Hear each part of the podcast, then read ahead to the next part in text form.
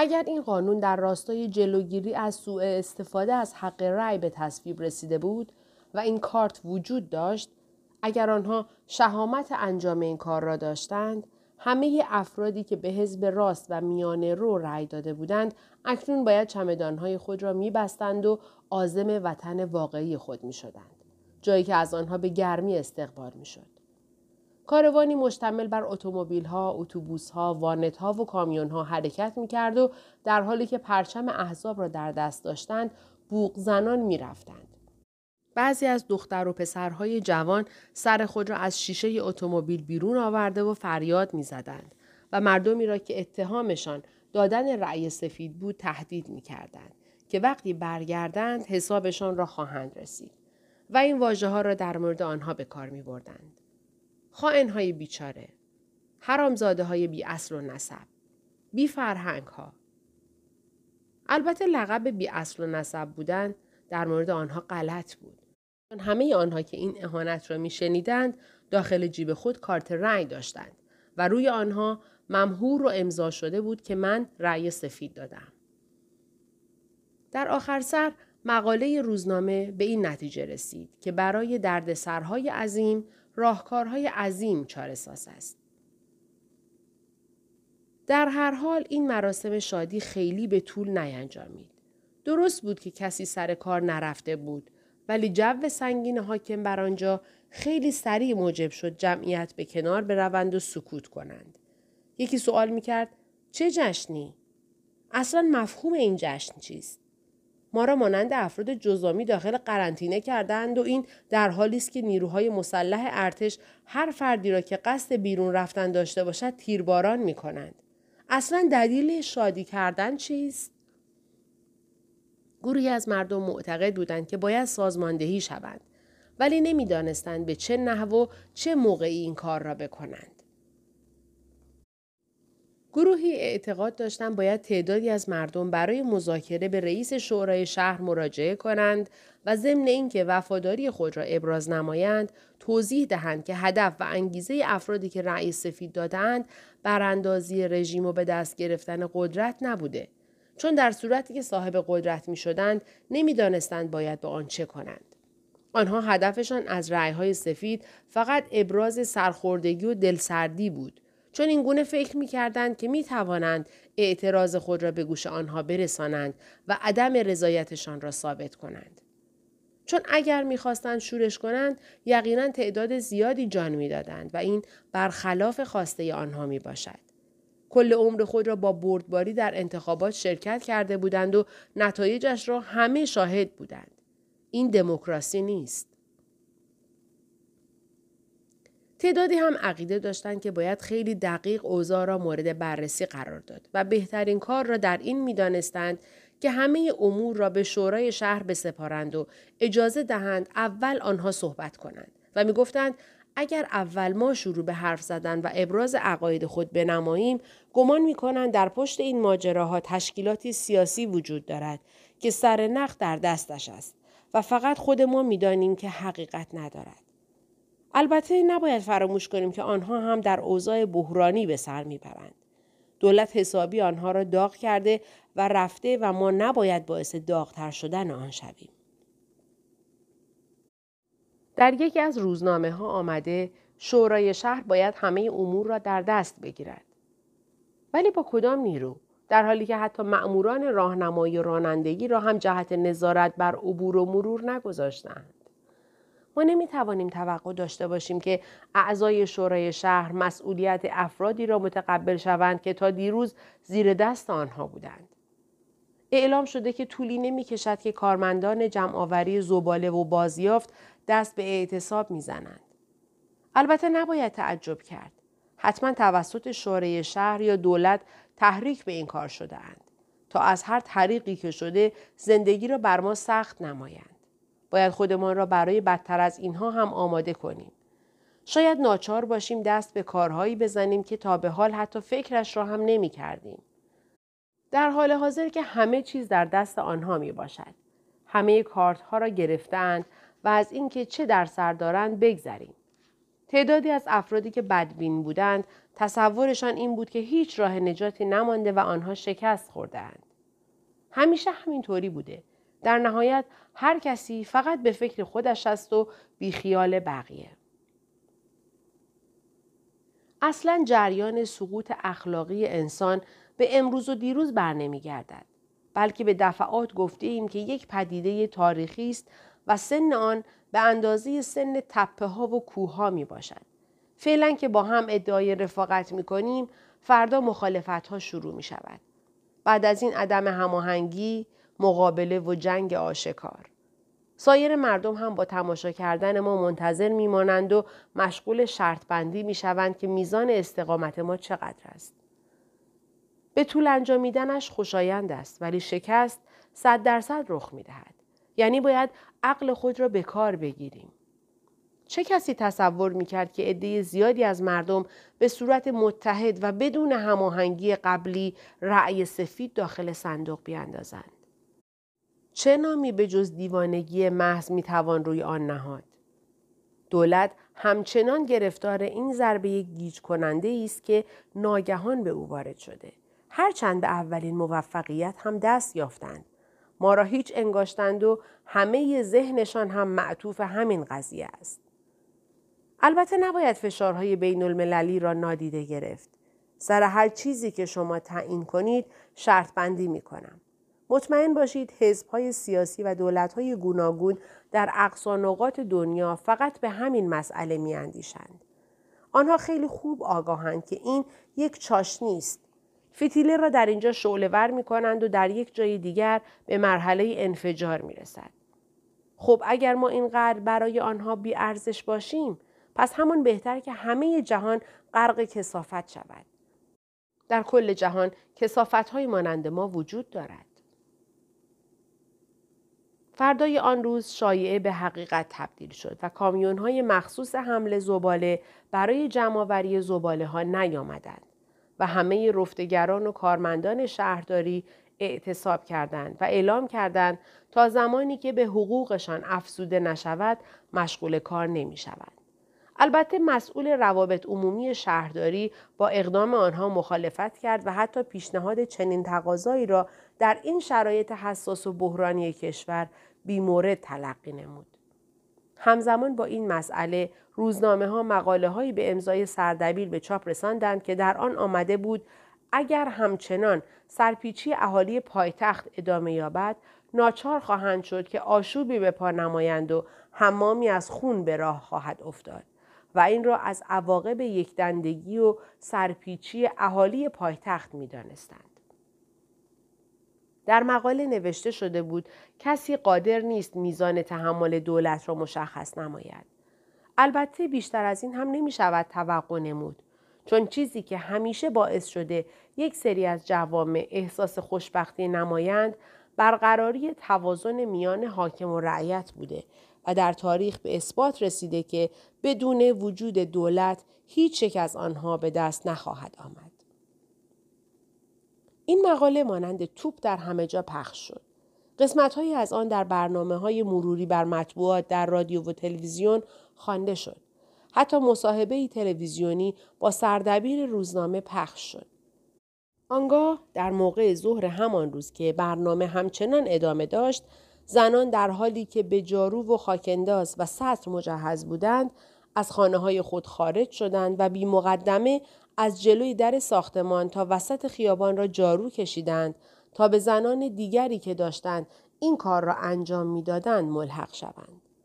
در فرهنگ لغت گروهی جاروکشی جلوی در یا بیل زدن باغچه را تعبیر به حفظ منافع می نمایند. در حالی که ای فرهنگ نویسان و لغت شناسان شما به سختی در اشتباهید. این کار زنها همان کاری است که مادران و مادر بزرگهایشان در روستاهای خود هر روز انجام می‌دادند. آنها به خاطر منفعت خود این کار را نکردند بلکه هدف آنها حفظ منافع جامعه بود.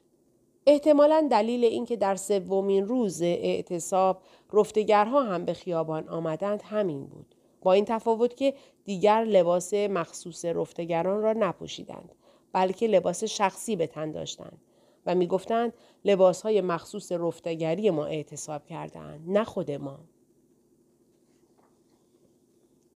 موضوع برگشتن همزمان رفتگران و همراه شدن آنها با زنهایی که به خیابانها ریخته بودند و مشغول تمیز کردن بودند بسیار موجب ناراحتی و عصبانیت وزیر کشور شده بود. چرا که او خودش هم با اعتصاب موافق بود و اکنون این کار آنها برایش نوعی شکست محسوب می شد. او با رئیس شورای شهر قضیه را در میان گذاشت و به او دستور داد تا رفتگران سرکش را جریمه نماید. رئیس شورای شهر گفت نگاه کردن از بیرون به این مسئله بسیار ساده تر جلوه می کند. ولی فکر می کنم قبل از تصمیم گیری بهترین کار این است که به صحبت های افرادی که وارد میدان عمل شدن توجه کنید. جناب وزیر، به فرض اینکه من دستور شما را برای افراد صادر نمایم چه سودی خواهد داشت؟ من دستور می دهم که این کار را باید انجام بدهید. بله جناب وزیر. حداقل بگذارید فرض نماییم که دستور صادر شد. ولی من مطمئنم که آنها هیچ اعتنایی نخواهند کرد و دیگر اعتصاب نمی کنند. آن وقت وظیفه من چیست؟ اگر شما جای من بودید چه می کردید؟ چگونه می توانستید آنها را مجبور به این کار نمایید؟ اول اینکه کسی اجازه توهین به من را ندارد. دومی که من هرگز جای شما نبودم و نخواهم بود بلکه من وزیر هستم نه رئیس شورای شهر در قدم اول از شما توقع دارم که در جایگاه خودتان به وظایف قانونی خود در برابر دولت عمل نمایید و وفاداری خود را به من اثبات کنید چرا که من در این روزها به راحتی نمی‌توانم به کسی اعتماد کنم جناب وزیر من از این بابت خیال شما را راحت می کنم که نسبت به وظایف خود تعهد کامل دارم.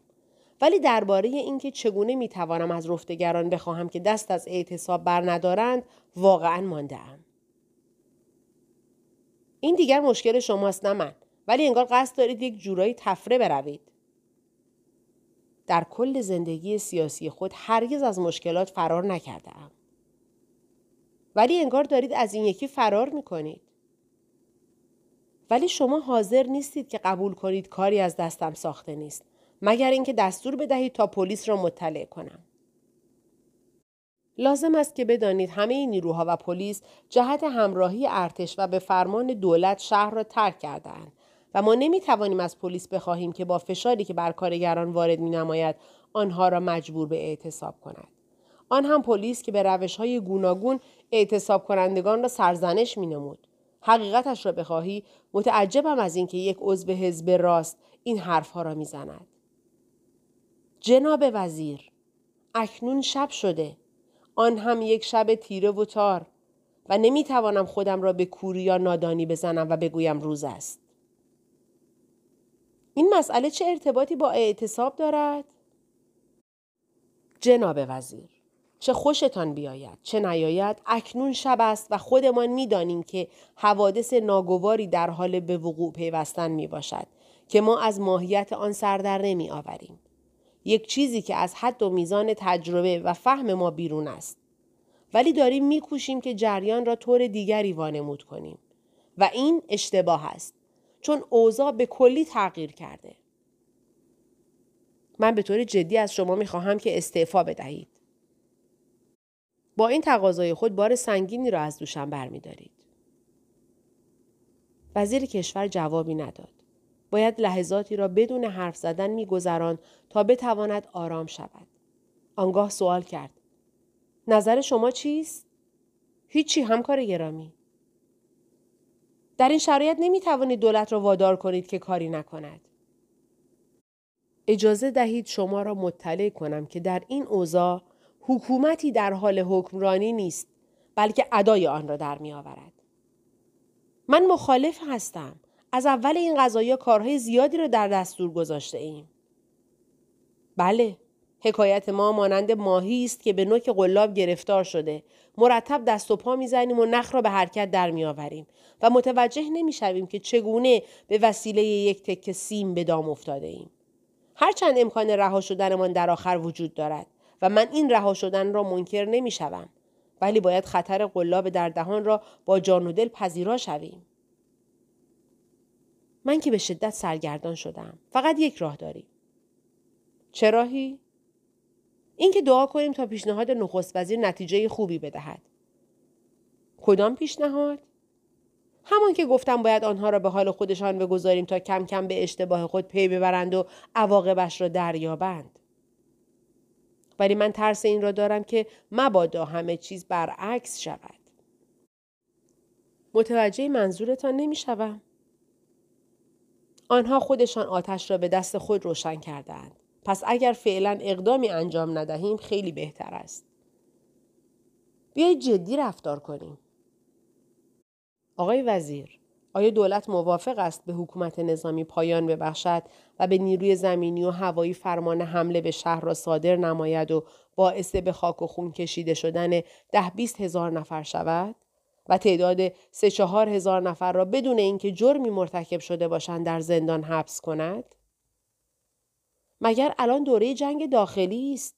ما فقط قصدمان این است که مردم به خودشان بیایند و متوجه راه اشتباهی که انتخاب کرده اند بشوند و یا اگر تحریک به این کار شده اند متوجه شوند که غلط بوده ما باید به آنها بفهمانیم که سوء استفاده بیش از حد از قانون رأی سفید باعث از بین رفتن حکومت دموکراسی می شود و از ارزش آن می کاهد. به نظر نمی آید که عاقبت خوشی هم به دست آمده باشد. زمان می برد. چیزی نمی گذارد که مردم شاهد تلیعه نور خواهند بود. چه جالب جناب وزیر. حرفی از کشش های عرفانی خود نزده بودید. دوست گرامی زمانی که وضعیت دچار هرج و مرج می شود دست به دامن هر چیزی می شویم. حتی به ذهنم رسید که تعدادی از همکاران خود را در حالی که شم در دست دارند جهت زیارت مکانهای زیارتی روانه کنم تا نظر و نیاز نمایند. البته اگر به نظرشان کارساز می آید راهی شوند و دست به دعا بردارند. حالا که دم از این مکانها زدید بد نیست به یک سری از مکانهای زیارتی مختلف بروید و شم روشن نمایید تا شاید تعدادی از مردم عاقل شوند. منظورتان چیست؟ خواهش می‌کنم به جمعیت رسانه‌ای و رادیو و تلویزیون اختار دهید که بیشتر از این آتش را شعله ورتر نکنند. اگر با زیرکی و هوشیاری جلو نرویم به نابودی کشیده می‌شویم. حتما از مقاله اخیر روزنامه دولت مطلع هستید که سردبیر احمق آن با بیعقلی تمام شدن این موضوع را با به راه انداختن حمام خون مطرح نموده است. این روزنامه به دولت تعلق ندارد. آقای وزیر توقع پاسخ دیگری را از شما داشتم. ابله عصبانی شده و حرفی زده. اینها جزء همان افرادی می باشند که در عوض کلاه سر را با خود می آورند. آقای وزیر بگویید وظیفه من در قبال این رفتگران چیست؟ اجازه دهید همچنان به روش خود ادامه دهند تا شورای شهر در میان مردم خوب جلوه کند و در آینده برایمان مفید واقع شود. البته اعتصاب جزء یکی از اقدامات کلیدی در پیشنهاد مطرح شده بود ولی جزء مهمترین آنها محسوب نمی شود. اگر شهرداری بخواهد از شورای شهر در مقام یک وسیله جنگی از آن بهره بگیرد آن هم بر ضد مردم چه اکنون و چه در آینده اصلا وجهه خوبی نخواهد داشت. چه الان و چه در آینده شورای شهر نمی‌تواند در این وضعیت حساس تاریخی با بیاعتنایی برخورد کند. و شما هم خودتان یکی از اعضای این کشور محسوب می‌شوید نه کشور دیگر. من از شما درخواست معاف شدن نکردم. بلکه از دولت تقاضا می کنم که در راه انجام وظایفمان موانع قرار ندهد و یا به تعبیر دیگر طوری رفتار نکند که مردم فکر کنند از شورای شهر به عنوان ابزار استفاده شده. خیلی ببخشید. منظور من از ابزار همان فشار و نابودی دولت است. چون اولا این مسئله حقیقت ندارد و دوما هیچ وقت این حادثه روی نخواهد داد. نمی‌دانم یا به هیچ وجه چیزی متوجه نشدم یا خیلی بیش از حد متوجه شدم. آقای وزیر، روزی این شهر دوباره پایتخت کشور خواهد شد. شاید مشخص نیست چون بستگی به وسعت و گستردگی این آشوب دارد که تا کجا ادامه خواهند داد. در هر حال نباید شورای شهر را در آینده به عنوان شریک جرم و عامل نابودی خونبار مردم محسوب نمایند. چه به شکل مستقیم و یا غیر مستقیم. حالا چه من رئیس شورای شهر باشم و چه کس دیگری؟ چون دولت که این حمام خون را به راه میاندازد متعهد است و باید پذیرای عواقب آن هم بشود. چون هرچه باشد این شورا مال این شهر است نه اینکه شهر جزء میراث پدری شورا باشد. آقای وزیر امیدوارم توانسته باشم شما را متوجه منظورم نمایم. بله به خوبی موفق شدید. به دلیل همین رکگویی من می‌خواهم سوالی از شما بکنم خواهش می‌کنم قربان بفرمایید آیا شما رأی سفید داده اید؟ می شود دوباره تکرار کنید؟ نشنیدم. پرسیدم آیا شما رأی سفید داده اید؟ رأی که داخل صندوق انداختید سفید نبود؟ از کجا معلوم است؟ آقای وزیر از کجا معلوم است؟ امیدوارم بعد از پایان یافتن این بحران بتوانیم صحبتی مفصل با هم داشته باشیم. خواهش می‌کنم در خدمتم قربان. خدا حافظ شما آقای وزیر. خدا حافظ. راستی خیلی دوست دارم که به آنجا بیایم و سیلی آبداری به شما بزنم. دیگر این حرفها از من گذشته آقای وزیر. اگر یک روز به مقام وزارت کشور رسیدی متوجه می شوی که جهت مجازات کردن هیچ وقت سن مطرح نیست. جناب وزیر لطفا آرامتر حرف بزنید چون دیوار موش دارد. موش هم گوش و بسیار هم همه چیز را خوب می شنود. پس خدا باید به ما رحم کند که فکر نمی کنم او گوشش به این حرفها بدهکار باشد. بالاخره مکالمه تلفنی وزیر کشور با رئیس شورای شهر تمام شد. گفتگوها و منطقی که استفاده می کردن تهوع آور بود. استفاده از سیاست ناهنجار و زشت سرکوب کردن چه از لحاظ وسعت کشوری مثل به کار بردن حکومت نظامی در پایتخت از سوی حزب راست و چه از لحاظ فردی مثل استفاده از بازجویان و دستگاه دروغ سنج به اضافه تهدید و مشخص نیست که تهدید هم به شکنجه مخفیانه که بدتر از همه می باشد ولی شاهدی برای آن نمیابیم چون در آنجا حضور نداشتیم ولی مگر باید باشیم و ببینیم تا به یقین برسیم در مسئله شکافتن دریای احمر که ما حضور نداشتیم ولی همه آن را باور دارند و سوگن یاد می کنند که چنین مسئله رخ داده است. وزیر کشور داخل زره محکم و غیر نافذش که بر سر آن با وزیر دفاع مرتب کلنجار می رود و رقابت می کند عیبی نهفته دارد که در اصطلاح مردم عادی یک شکاف به قدر بند انگشت دارد.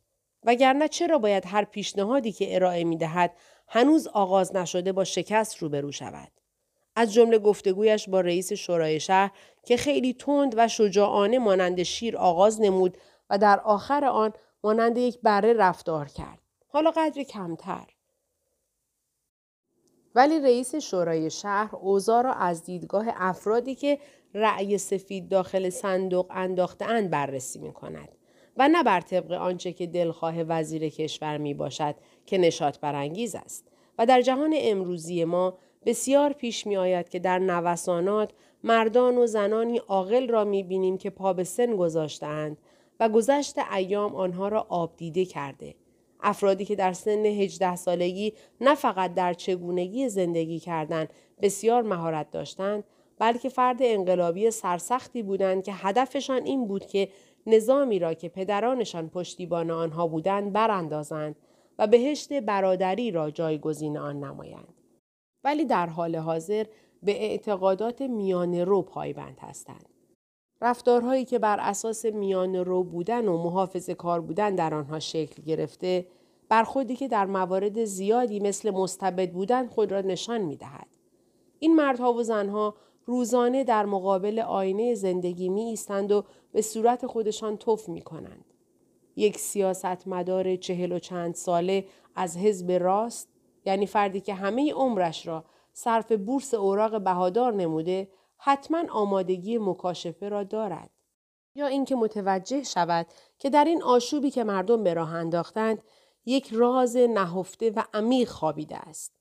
آن هم در شهری که خود او آن را اداره می کند که هم ارزش به ثبت رساندن دارد و هم تشکر و سپاس. چون این گونه پدیده ها بسیار در نوع خود منحصر به فرد می باشند و خیلی هم کمیاب هستند. احتمال دارد بعضی از خوانندگان خاص یا شنوندگان اعتراض کنند که راوی این جریان توصیف مورد نیاز مکان به وقوع پیوستن فعل را نادیده گرفته یا خیلی کم آن را مورد توجه قرار داده. به غیر از فصل اول که در آن اشاره های خیلی کوتاه به حوزه رأیگیری شده. آن هم به در و پنجره و میز و اشاره هایی به دستگاه دروغ سنج که برای گیرانداختن دروغگوها استفاده می شد. گویی شخصیت های داخل داستان در یک دنیای غیرمادی سکونت دارند و به آرامش محیط توجهی نمی کنند و کارشان فقط در حرف زدن خلاصه می شود. سالونی که هیئت وزرا در آن مشغول برگزاری جلسات می شوند و در بعضی موارد بستگی به موضوع مورد جلسه رئیس جمهور هم شرکت دارد تا در مورد مسائل مختلف بحث و گفتگو نمایند و در زمانهایی که با بحران مواجه شدند با بکار گرفتن تدابیر امنیتی سعی می کنند آرامش و امنیت را به خیابانها و مردم برگردانند یقینا دارای میز بزرگ و گردی می باشد که در اطرافش سندلی های راحت قرار دارد و به طور قطعی بطری های آب معدنی به همراه لیوان، مداد، خودکار در انواع رنگ ها، ماژیک، گزارش، کتاب قانون، دفترچه یادداشت، میکروفون، تلفن و بقیه لوازم اداری روی آن موجود است. لوستر، تابلوهای دیواری، درهای بدون صدا، پنجره هایی که با پرده پوشیده شده اند، قالیچه، تابلوهای نقاشی، نقش و طرح روی دیوار، گلدوزی قدیمی یا جدید در بغل عکس رئیس جمهور، نشان ملی و پرچم. ما به هیچ یک از این موارد نپرداخته ایم و نخواهیم پرداخت.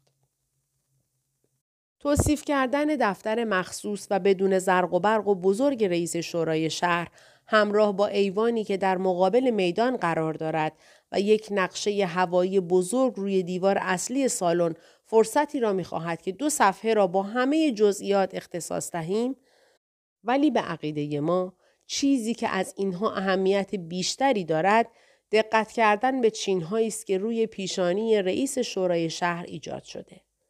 احتمال دارد که فکر کند خیلی بیش از حد صحبت کرده و باعث برانگیخته شدن شک وزیر شده به گونه ای که اگر به قطع یقین جزء صفهای دشمن خطاب نکنند یقینا باعث می شود که موقعیت سیاسیش در داخل و خارج حزب با خطر مواجه شود. شاید هم تصور می کند که بالاخره از طریق دلیل و منطق موفق شده وزیر کشور را متقاعد کند که در استراتژی و تاکتیک نظام بازنگری داشته باشد تا کشور را از این بحران نجات دهد. ما شاهد تکان دادن سر او هستیم. حرکتی که تحلیلی سطحی و توجیه خطرناک را خیلی سریع کنار می‌گذارد. او از روی صندلی که هنگام حرف زدن با وزیر کشور روی آن نشسته بود برخاست و به سمت پنجره رفت. بدون باز کردن پنجره پرده را کنار زد و مشغول نگاه کردن به بیرون شد.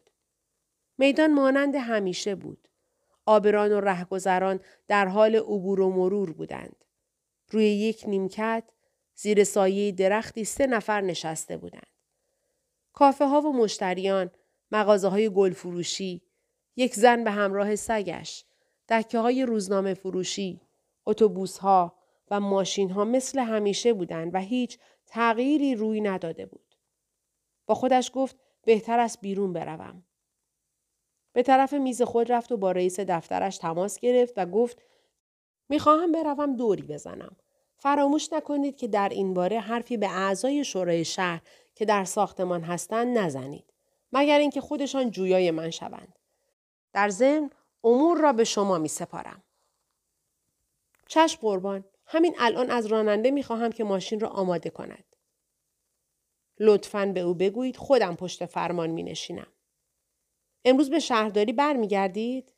امیدوارم اگر برنامه هم عوض شد خبرتان می‌کنم. بسیار خوب. شهر در چه وضعیتی است؟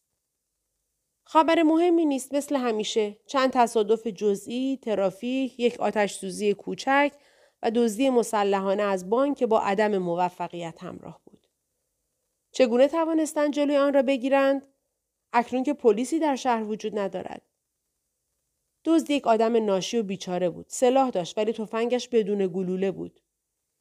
او را به کجا تحویل دادند؟ مردم اسلحه او را گرفتند و او را تحویل آتش نشانی دادند. چرا به آتش نشانی آنجا که زندان ندارد. بالاخره باید او را به یک جای تحویل می‌دادند. در آتش نشانی چه اتفاقی افتاد؟ انگار آتش نشانها بعد از کمی نصیحت کردن اجازه دادند برود. کار دیگری از دستشان ساخته نبود. خیر قربان. رئیس شورای شهر در حالی که به صندلی خود تکیه کرده بود و در انتظار بود اخم کرد.